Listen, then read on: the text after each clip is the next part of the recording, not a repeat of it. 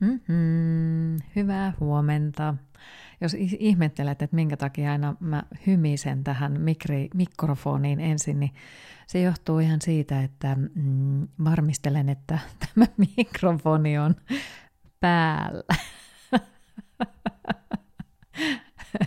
en jos joku aina ihmettelee, että mitä se hymisee sinne mikrofoniin, niin joo, mä aina testaan jotenkin. Mulla on jotenkin semmoinen niin kuin neuroosi siitä, että sieltä mikrofonista ei sittenkään kuulu yhtään mitään. Ja, joo, ja sitten mun pitää hymistä sinne. No, mä koitan ö, opetella pois siitä hyminästä, siitä mm. Ja tota, joo. No mut huomenta. Toivottavasti sulla on mukava aamu. Ja toivottavasti sulla on ollut eilen mukavaa. Mm. Mulla on tänään virkeä olo. On tosi virkeä olo. Mä puhuin siitä mm, liikunnasta, että kuinka tärkeää se mulle on. Ja erityisesti se liikunnan lisääminen näin, äh, kun alkaa tulla nämä pimeät ajat. Aika useinhan meitä vetää puoleen toi sohva ja haluaisi töiden jälkeen – lähteä kotiin suoraan töistä eikä lähteä minnekään liikkumaan tai tulla vaan kotiin. Ja nyt tietysti korona-aikaan ei, ei varmaan moni pelkääkin lähteä yhtään mihinkään. Mutta sitten se jotenkin kummasti vaan iltapäivästä alkaa olla, kun työt on saatu tiettyyn pisteeseen saakka, niin ei enää oikein hirveästi huvita lähteä liikkumaan. Ja Mm, joillekin meistä se liikunta on ollut semmoista kausiluonteista, että voi liikkua vaan silloin tällöin. Mm, toiset ei tykkää hirveästi hikoilla. Mä tiedän semmoisia ihmisiä, jotka sanoo yökä, inhottaa, kun se siinä, siinä hengästyy ja rupeaa hikoilemaan ja kaikkea sellaista. Ja sitten on meitä toisenlaisia ihmisiä, jotka, joille liikunta on elämäntapa ja se on ollut elämäntapa aina – ja mä kerron kohta, minkä takia se on mulla elämäntapa. Mä oon varmaan kertonutkin siitä, mutta minä toistan itseäni. Mutta mm, ja sitten on tietysti näitä himoliikkujia, jotka, mä tiedän semmoisia tyyppejä, jotka on juossut jotain ultramaratoneja pitkin viikkoa, että lähtee juoksulenkille ja juoksee 60 kilometriä ja ihan siis semmoisia käsittämättömiä juttuja. Ja tietysti liikunnan ohjaajat, jotka jaksaa liikkua tuntikausia viikossa. No, kyllä mä laskin, että viime viikolla esimerkiksi mulla on tullut yhteensä seitsemän ja puoli tuntia liikuntaa. Eli vaikka en liikkunutkaan joka päivä, mutta mun liikuntasuoritukset oli aika pitkiä. Ja, ja joo, kyllä mä voisin sanoa, että mä oon niin kuin sillä tavalla urheilija. En nyt mikään himo, himo, himo, himo urheilija. Tai oon mä kyllä, joo. Mutta että mulla nyt niin kuin jossain määrin pysyy se siinä niin kuin hallinnassa. Että kyllä mä, mun tavoite on kuusi tuntia liikuntaa viikossa, mutta mä aika usein ylitän sen. Että tota, joskus jää ali, kun on paljon tekemistä, mutta kyllä mä aika usein ylitän sen kuusi tuntia. Että mulle semmoinen seitsemän ja puoli tuntia liikuntaa viikossa on aika normaali. Ja mä käytän kyllä semmoista Sports Tracker-appia, mm, johon mä merkkaan mun liikuntasuoritukset. Niitä on toisaalta ihankin, mä unohdan tietysti aina välillä merkata niitä, mutta sitten kun mä muistan niitä laittaa sinne ylös, niin kyllä se on kiva katsoa jälkikäteen ja huomata, että hei vitsi, mä oon liikkunut näin paljon ja siitä tulee aika hyvä fiilis. Ja syy, minkä takia mä puhun tänä aamuna – tästä liikunnasta on se, että mä oon nyt liikkunut kahtena päivänä peräkkäin käynyt kuntosalilla tekemässä. Mä, mä en niitä laitteita hirveästi käytä. Mä oon niin tota joogaa harrastanut, että mä teen semmoisia oma kehonpainotreenejä. Mä teen käsillä seisontaa neljä kertaa minuutti ja sitten mä pumppaan käsillä itse, niin kuin, itseäni ylös alas sille, että mä kohkistan käsillä seisonnassa vähän kyynärpäitä, että mä saan vähän lisä, lisätreeniä siinä niin kuin semmoista hissiä vedän. Se on aika, teho, aika tehokasta. Nyt voit miettiä siellä, että se hullu mämmi siellä, että on se kyllä. Joo, mutta en olisi uskonut, että seison käsilläni edes vielä niin kuin, sanotaanko kolme vuotta sitten.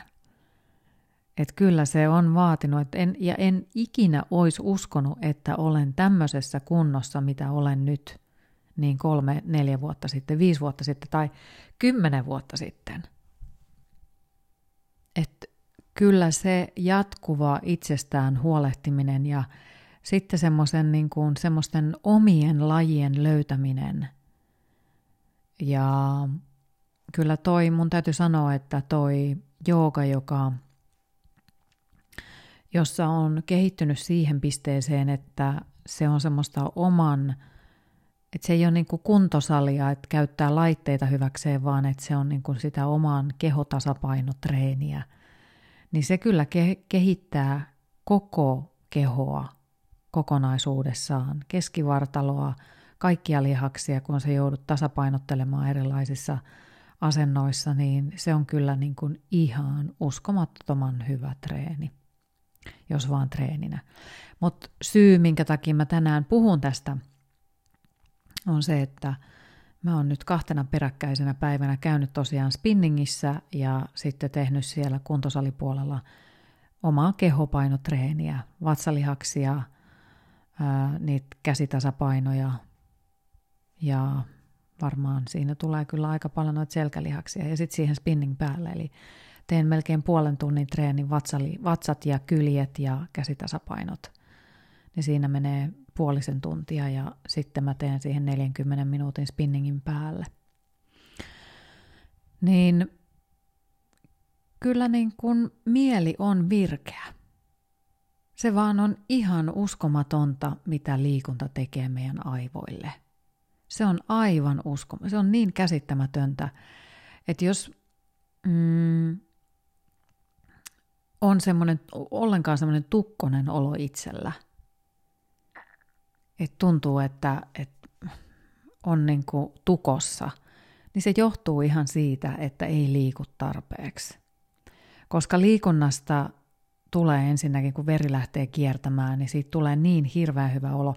Nyt kun sä oot kokeillut niitä mun tsemppaamia aamutansseja, niin niistähän tulee ihan älyttömän hyvä fiilis. Siis siitähän tulee, se on ihan käsittämätöntä, kun laittaa aamulla pikkasen pyllyn pyörimään ja mä, musta tuntuu, että mä alan jo Marko Bjurström, kun mä puhun pyllyn, pyllyn pyörittämisestä, naminamia joo. Mutta se, että et pikkasen liikkuu silloin aamulla, saa vähän niin kuin keho liikkeelle, kun se veri lähtee kiertämään, niin, niin, niin se on kyllä ihan uskomaton fiilis sit sen jälkeen. Ei sen tanssin aikana pysty olemaan hymyilemättä. Sähän automaattisesti rupeat hymyilemään, aivot virkistyy, keho virkistyy. Ja sitten sen lisäksi, kun käy päivän jälkeen liikkumassa, eikä sen, se liikunta voi olla just sellaista, mitä, mikä sua niin kuin itseäsi kiinnostaa ja huvittaa, kunhan siitä tulee pikkasen hengästynyt olo ja veri lähtee kiertämään, niin, niin avot, siinä se just se juttu on. Ja vaikka mä puhun hirveästi tämmöisestä henkisestä hyvinvoinnista ja nyt, nyt varmaan niin tämän syksyyn myös tunteista ja, ja on heittänyt itteni ihan täysin peliin, mutta kyllä mä niin kuin, mm, kaiken munkin sen hyvinvoinnin taustalla on hyvin vahvasti tämmöinen liikunnallinen elämäntapa. Että vaikka kuinka puhuis tunteista ja vaikka kuinka puhuisi siitä itsensä johtamisesta ja vaikka kuinka puhuisi ää, henkisestä kehityksestä ja meditaatiosta ja, ja, ja ajanhallinnasta ja mindfulnessista, mistä tahansa, niin kyllä siellä mulla ainakin kaiken taustalla on se liikunnallinen elämäntapa. Ja se liikunta on Siihen liittyy toki uni, mutta, mutta liikunta on semmoinen, joka antaa sitä vireyttä ja elämän voimaa. Ja tokihan meillä liittyy siihen myös hyvin vahvasti uni, mutta liikunta liittyy vahvasti myöskin siihen unen laatuun. Koska hyvän liikuntasuorituksen jälkeen niin uni on ainakin minun kohdalla ihan selkeästi syvempää. Toki tietysti jos liikuntaa harrastaa hirveän myöhään illalla, niin niin hän ei välttämättä käy, koska piristyy ihan hirveästi. Mutta kuitenkin mm, liikunta saa selkeästi meissä äm, palautumisreaktion käyntiin. Eli kun tekee tarpeeksi haastavaa liikuntaa, niin se palautumisreaktio lähtee sieltä itsestään käyntiin. Ja jos ei liiku ollenkaan, on puutunut, puutunut olo, veri ei kierrä missään ja sitten aivot vaan kiertää kehää. Sitten syö huonosti, saattaa ehkä tupakoida tai ottaa jonkun muutaman lasin alkoholia tai yhden lasin ja sitten ajattelee, että se kaikki auttaa, niin sehän ei auta mitään. Mä en usko, että kukaan mun kuulijoista oikein sellaista harrastaa. Mä luulen, että sä oot ihan, ihan semmoinen terveellisen elämän kannattaja, niin kuin minäkin, tai ainakin pyrit siihen. Mutta että kyllä se, niin kuin se kokonais elämänhallinta lähtee siitä liikunnallisesta elämäntavasta ja terveellisestä elämäntavasta. Ja se, tai, niin, terveellinen elämäntapa, mun mielestä sekin, sen, senkin mä ehkä sanon vähän väärin, koska moni voi käsittää sen hyvin monella tapaa. Mutta mä puhuisin niin kuin liikunnalliseen elämäntapaan perustuva hyvinvoinnin elämäntapa, johon kuuluu hyvin aktiivinen liikunta, lepo, uni. Siihen kuuluu hyvä puhdas ravinto, ruoka ja, ja sitten siihen kuuluu myös palautuminen, mindfulness, meditaatio ja kehosta huolehtiminen. Kehon huolto. Jooga on sitä, jooga on liikuntaa, mutta se on myös sitä kehon huoltoa samalla. Et siinä on semmoinen tietyn tyyppinen balanssi kokonaisuudessaan. Ja kyllä mä siihen vielä kannatan sen, ne sosiaaliset suhteet, että me ylläpidetään niitä myötätuntoisia sosiaalisia suhteita ja, ja sitten, että meillä on pystytään sitä ihanaa rakkautta, mitä mullakin on ihan hirveä. Tämä on siis käsittämätöntä, miten mä oon tuon viime kesän jälkeen tajunnut, että mulla on niin mieletön määrä rakkautta, mitä mä haluan antaa eteenpäin. Jonka mä oon niin pantannut tonne sisälleni vuosikaudet, vuosikaudet on pantanut sisälleni. Niin nyt sitten tämän niin kuin kesäromanssin jälkeen mä oon ymmärtänyt, että – että mulla on niin kuin sellainen rakkauden vyöry tuolla sisällä, joka, jonka mä haluan antaa eteenpäin, että jonka mä toivoisin saavani antaa eteenpäin, niin, niin tota, se on osa sitä hyvinvointia myöskin. Et kyllä se kokonaisvaltainen hyvinvointi, se käsittää niin paljon erilaisia osa-alueita, että se on niin kuin, se on hurjaa tunneelämä. Ehkä se rakkaus liittyy juuri siihen tunneelämään. Mä tiedän kyllä sen kokonaisvaltaisen hyvinvoinnin ympyrän. Voin siitä jossain vaiheessa puhua vähän enemmän, mutta, mutta siellä on älyllisiä haasteita ja, ja ammatti kuuluu siihen ja talous ja niin edelleen, mutta, mutta mä nyt tässä vähän karkeasti, karkeasti puhuin siitä, että mitä siihen mahdollisesti liittyisi, mutta että mä uskon, että sä allekirjoita tämän. Ja se, että kun sä käyt liikkumassa, niin kyllähän sä huomaat itse, että miltä susta tuntuu sen jälkeen. Ja se, se on hyvä myös tutkailla, että mm, onko niin kuin aamuliikkuja vai onko iltaliikkuja. Onko se liikunta semmoista, että se herättää sut, virkistää sut illalla niin, että sun on vaikea mennä nukkumaan esimerkiksi. Että olisiko sitten helpompi kuitenkin aamulla käydä liikkumassa ja mennä illalla aikaisemmin nukkumaan. Koittaa saada sellaista järjestystä. Ja sitten jos aamulla virkistyy ihan hirveästi, kun illalla virkistyy ihan hirveästi, niin miettiä, että mihin aikaan sen liikuntasuorituksen silloin iltapäivästä töiden jälkeen tekee. Et jos se menee kauhean myöhäiseksi, niin silloinhan se voi olla vähän vaikeaa saada unen päästä kiinni. Mutta joo, t- tänään tästä tuli kyllä vähän nyt tämmöinen niinku terveysaihe. no, mutta sehän ei haittaa. mä oon vähän tämmöinen terveysihminen. Kyllä mä tota, mm, mä oon niin kuin, oon mä miettinyt niitä omia miessuhteitakin vähän sillä tavalla, että aikaisempia, että mm, mä oon aina mennyt niin jotenkin sen tunne, tunteen mukaan. Tunteen palossa aina tykännyt jostain ihmisestä, niin kuin pitää mennäkin. Mutta sitten mä huomaan, että kun mä oon joskus aikaisemmin käynyt itsekin ravintolassa ja bilettämässä, että sitä kautta on niitä miesystäviä tullut, niin siellä on kyllä osunut sitten niin kuin matkaan semmoisia tyyppejä, joilla ei ne terveet elämäntavat ole ihan hallussa. Ja sitten kun on heidän kanssa yrittänyt sitä parisuhdetta rakentaa, niin se ei ole kyllä sitten mennyt niin kuin hyvin. Että kyllä ne tietyn tyyppiset elämän arvot pitää olla kohdillaan, jos parisuhdetta koittaa saada. Että ei siitä kyllä niin kuin oikein tuu mitään, jos toinen makaa sohvalla ja juo jatkuvasti viskiä tai viiniä ja toinen koittaa käydä treenaamassa ja yritä siinä sitten parisuhdetta saada aikaiseksi, niin ei siitä kyllä tule niin kuin yhtään mitään. Tai molemmat alkaa sitten jossain vaiheessa inhoamaan toisiansa, kun ei toinen, toinen ei tykkää, kun toinen juo ja toinen ei tykkää siitä, kun toinen on koko ajan liikkumassa. Suomen aivosäätiö. Sieltä mä löysin tekstin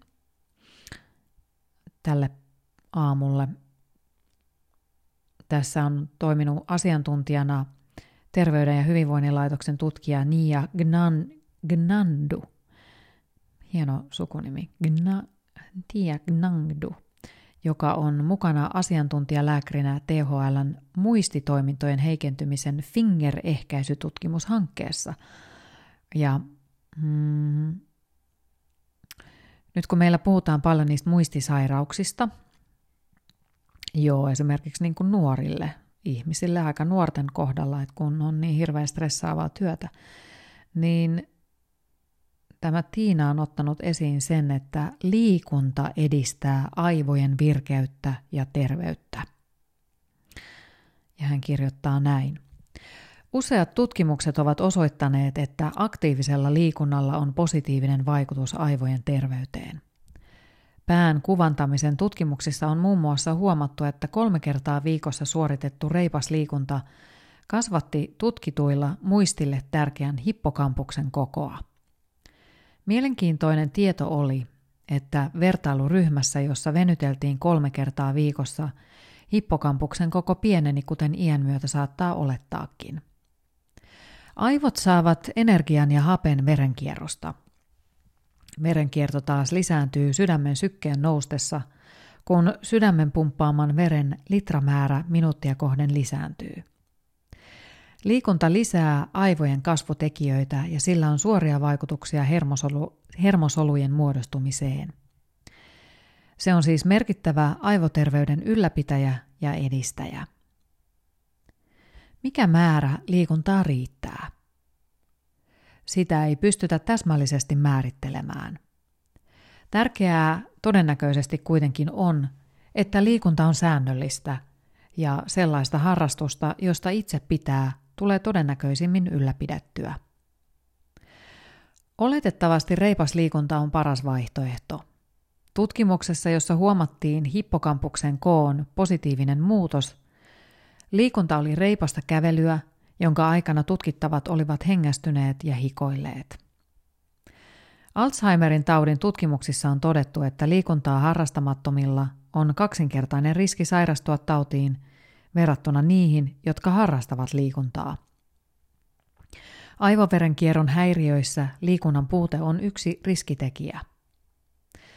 Liikunta vaikuttaa myös oppimiskykyyn sillä oppiminen on helpompaa silloin, kun alla on liikuntasuoritus. Milloin liikkuminen pitäisi aloittaa? Paras aika aloittaa on heti. Alzheimerin taudin muutokset alkavat kehittyä 30 vuotta ennen kuin oireet ilmestyvät. Suurin teho liikunnasta saadaan, kun se aloitetaan varhain. Myöhäistä toki ei ole koskaan.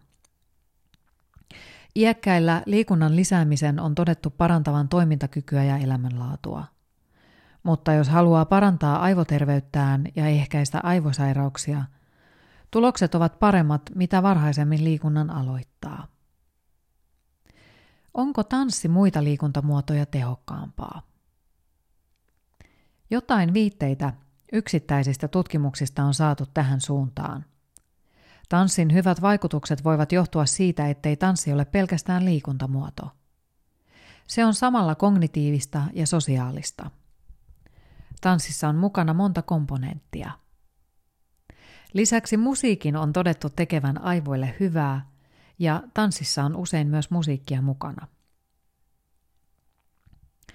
Entä jos on perinnöllinen riski sairastua esimerkiksi Alzheimerin tautiin, onko liikunnasta hyötyä? Yksi Alzheimerille altistava tekijä on APOE-geenin E4-alleeli, jota kantaa arviolta noin 30 prosenttia suomalaisista. Tutkimusten mukaan riskigeeniä kantavien riski sairastua Alzheimeriin on suuri, jos henkilö ei harrasta liikuntaa. Liikuntaa harrastavilla riski sairastumiseen puolestaan laskee, vaikka olisikin riskigeeni. Eli kyllä, liikunnasta on hyötyä joka tapauksessa. Arvioiden mukaan jopa kolmannes Alzheimerin tautitapauksista olisi ehkäistävissä keskeisiä riskitekijöitä muuttamalla. Liikunnan lisäksi aivojaan on hyvä käyttää muutenkin. Positiivinen stressi ja stimulaatio sekä sosiaaliset kontaktit ovat aivoille hyväksi. Näiden lisäksi on hyvä muistaa myös aivojen palautuminen ja lepo.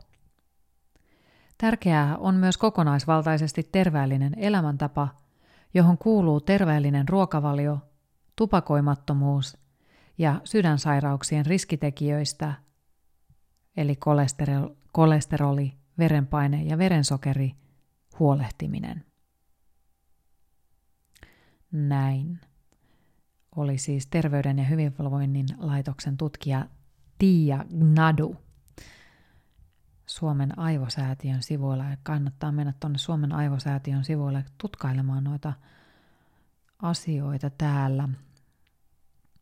Täällä on muun muassa semmoinen sivu kuin aivot ja hermosto myöskin, niin kannattaa siellä käydä tutkiskelemassa asiaa. No niin, tällä kertaa tästä podcastista tuli tällainen. niin. Mulla on tota, jotenkin hirveän selkeä olo ja kirkas olo ja mä oon nyt jotenkin,